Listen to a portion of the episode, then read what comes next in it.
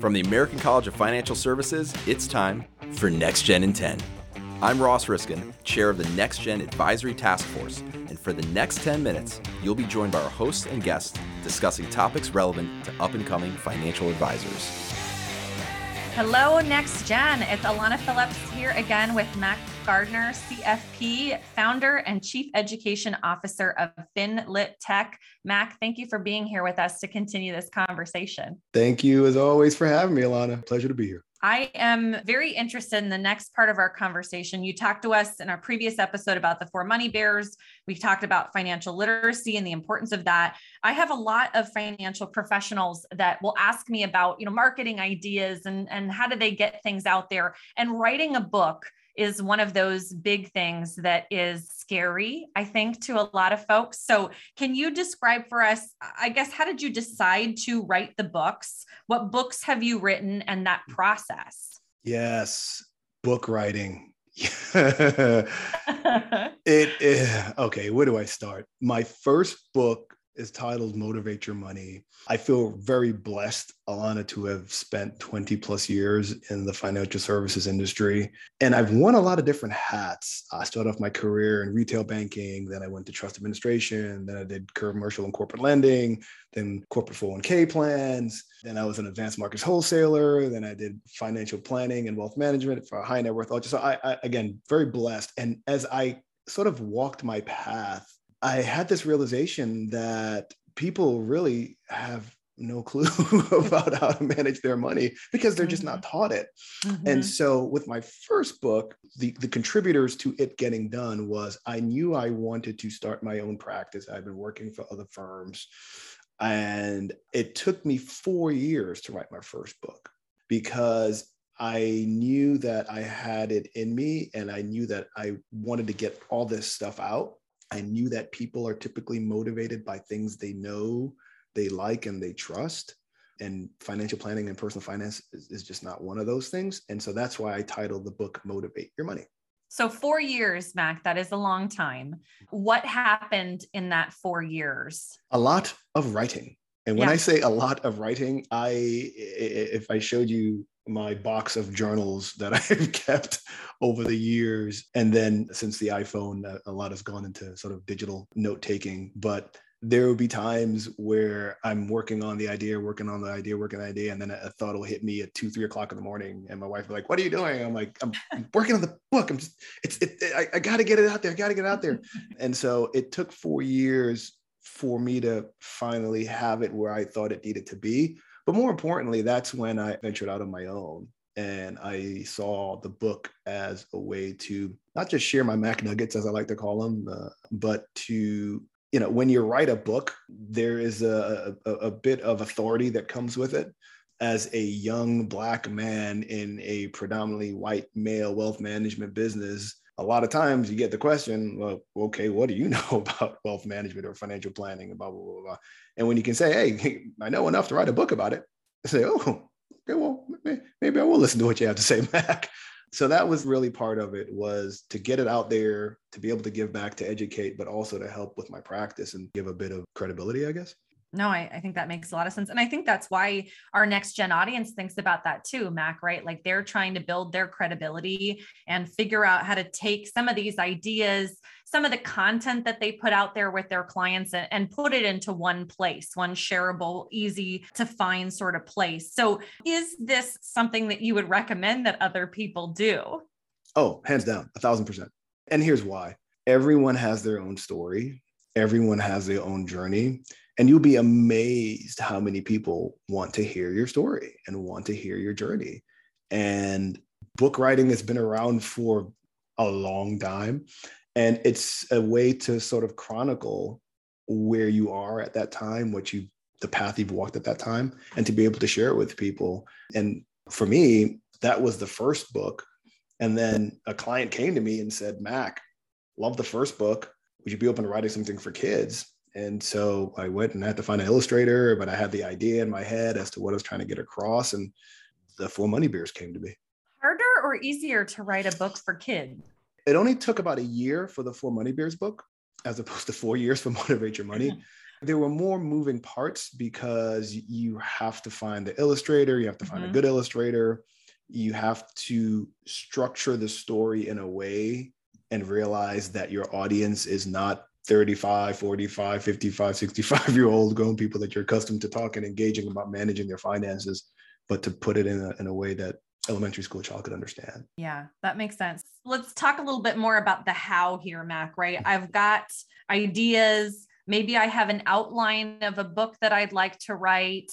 What do I do next? What does that look like? That's typically the hardest part, is the manuscript. What I strongly suggest folks do is really, and you just said it, put an outline together, really put an outline together of where you want it to begin and where you want it to end. Like, so just kind of put that on there. Where do I want this to begin? Where do I want this to end? And then find your voice, find a creative, unique way to tell your story. And once you have the manuscript, the barrier to entry to writing a book now is a lot lower than it was 10, 15, 20 years ago. You know, back then you had to send off to a publisher and hope they liked it. And then if they liked it, maybe you get a check. And if you got a check and you stayed on the shelf long enough, it works for you and you hit it big. But now with technology, both of my books are self-published. And so I had my manuscript. I had someone edit and review it and did all that good stuff. I use resources that are available out there. It's called Upwork. is the website that I went to. And I found someone to review my manuscript for me and create, illustrate. You can find everything. There are these freelancers out there that are willing to help. And then you literally go to Amazon. You do everything on Amazon, including uploading your book. And it's on-demand publishing. Wow. We'll take a quick break right here and we'll be back in just a moment.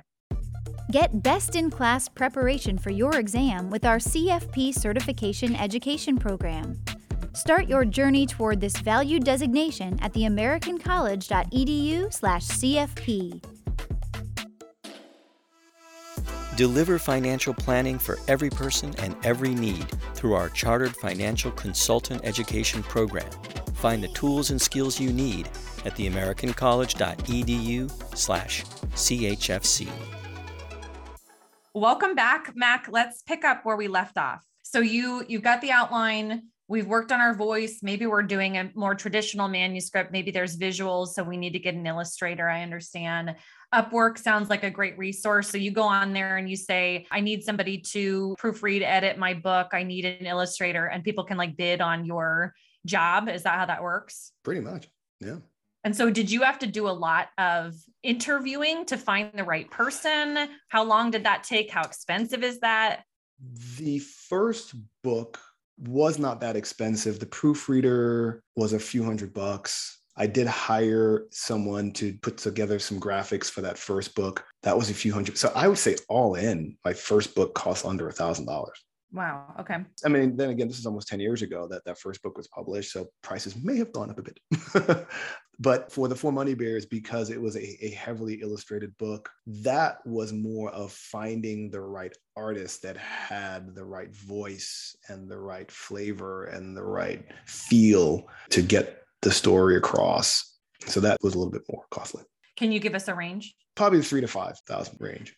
And so this process of going to Amazon, that sounds like it could be complicated. You just go to Amazon and say, I want to be an author and here's my book. Literally, you have to have an ISBN number. Every book on this planet has an ISBN number. So you can go and buy your own batch of ISBN numbers, right? Or if you do it through the Amazon, Kindle Direct Publishing is the name of the platform. If you do it through there, it's a package deal. You literally just upload your manuscript to their system. It gets proofread. Make sure everything is clean, has the ISBN number, charge whatever price, and your book is out in the world. So is that a digital book or it's a physical book at that point? It could be both. Yeah, they'll do both. Yeah. If you want just an ebook, electronic version, you can have that. If you want hard copy, well, they don't, to my knowledge, offer hard covers. I think just soft covers for the Kindle Direct Publishing. But I know a lot of people that start there. They pick up some steam, they get some popularity, they do some things. And that's when the other publishing houses come sniffing around and saying, hey, what are you doing over here? So Mac, as I have talked to folks in this business that maybe help advisors or others write books, the quotes that they have given me for these services are in like the $25,000 plus range. That's not what you're saying though. No, it doesn't have to be. Now, look, I can tell you a personal story that I was working with a client and he came in and he was telling me about this book that he's working on, that he's publishing, and it has, you know, all this digital aspects and this is about maybe 10 years ago. And I said, wow, that's a great looking book. How much did it cost? He said, $50,000. I only fell back in my chair. And, you know, for this gentleman, he had sufficient assets to be able to do that. But there are resources and technology that's available out there where if you're willing to do some heavy lifting yourself and utilize resources, as I mentioned, like Upwork, and there are other ones as well, where you can find freelancers that will help you on your mission. You can definitely do it for a lot less than $50,000. Yes, I think that's helpful for our next gen folks. Also, you know, the way we're talking about this is not that we want to become the next Simon Sinek or Brené Brown, right? This is about, you're talking about credibility, branding, marketing, for that to be something that you can do in a cost-effective way, I think is really important and reassuring to hear, Mac. For sure. You want to be able to put your essence into something that you can share with people. And for me, honestly, my intentions with both books were never to make money. Mm-hmm. The intentions were just to write some books because I thought the information that I had and my experiences I had over time and my perspective was something that could help a few folks. So how has this benefited either you personally, but definitely your business and your practice? So from the practice perspective, it helped a lot in that it allowed me to give back. It opened doors for me. It's funny when someone says, hey, you're a CFP. Yeah, that's great, blah, blah, blah. But when someone says you're an author, it's like, ooh, he's an author. And this is a weird cachet that comes with that term that people just like lean in a little bit more. Oh, if you've written a book, then, you know, you've got to know what you're talking about. So it's helped me with that respect. And it's now that we're looking to develop a digital format of the Four Money Bears book and create an app. We have a brand, we have something that people in the financial advisory industry are aware of and know of. And because Mac Gardner happened to be the person who wrote the book, I get some benefit of exposure from that. But honestly, it's funny, I do these interviews and I talk to people and I tell people, I don't want it to be me. I want it to be the Four Money Bears. I want this to be what lives for years and what people 10, 15, 20 years from now will be able to say, hey, you know, I learned about money reading this book called The Four Money Bears. That's what I'm about. You're going to be the next Dr. Seuss for sure. The Dr. Seuss of financial literacy.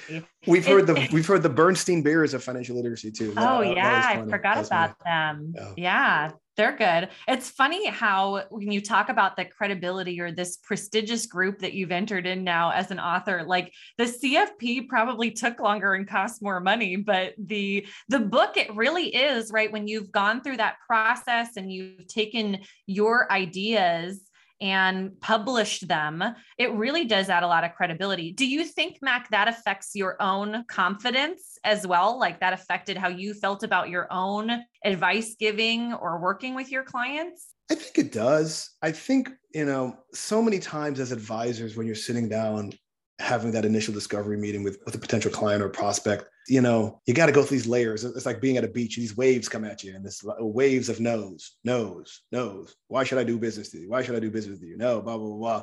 When you have something like a book and someone hears about you as an advisor because of your book, it allows you to really shorten that engagement period where you're not spending 20, 30 minutes talking about who you help and why you help them. If someone walks into your office and says, hey, I bought your book. I like how you explain things and how you help people. Can you help us? Can you help my kids? Mac, we bought your kids' book. Thank you so much. I didn't know how to start this conversation with my 5-6-year-old. It's changed our lives. That's the type of stuff I think that's pretty cool.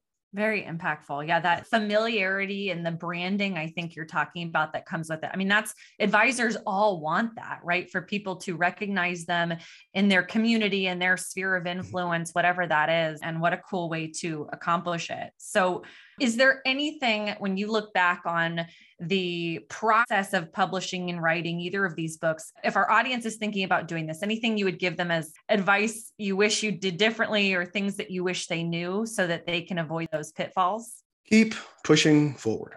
because there are going to be times when you are not motivated to do anything with it. And it's like life, like, you know, I have a wife, 3 kids. And when I wrote the first book, we only had 2. And then when The Four Money Bears, the little guy was a year old. And so many things will come into your life to prohibit, stop, hinder the mission or the goal. Just push through, just keep pushing through. Before you know it, you'll look back and you'll be like, oh, hey, made something pretty cool here. I love it. Well, Mac, for our audience, where can they find you or more information about your mission and these books? So you can find information about Motivate Your Money at www.motivateyourmoney.com. You can find information about The Four Money Bears at www.thefourmoneybears.com.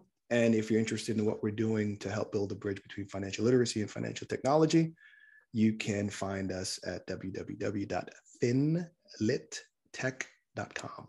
Excellent. Well, thank you, Mac, for sharing the secret sauce of book writing. Thank you so much. The journey continues. For more episodes, visit our website at theamericancollege.edu/podcasts. This has been Next Gen in 10, brought to you by the American College of Financial Services.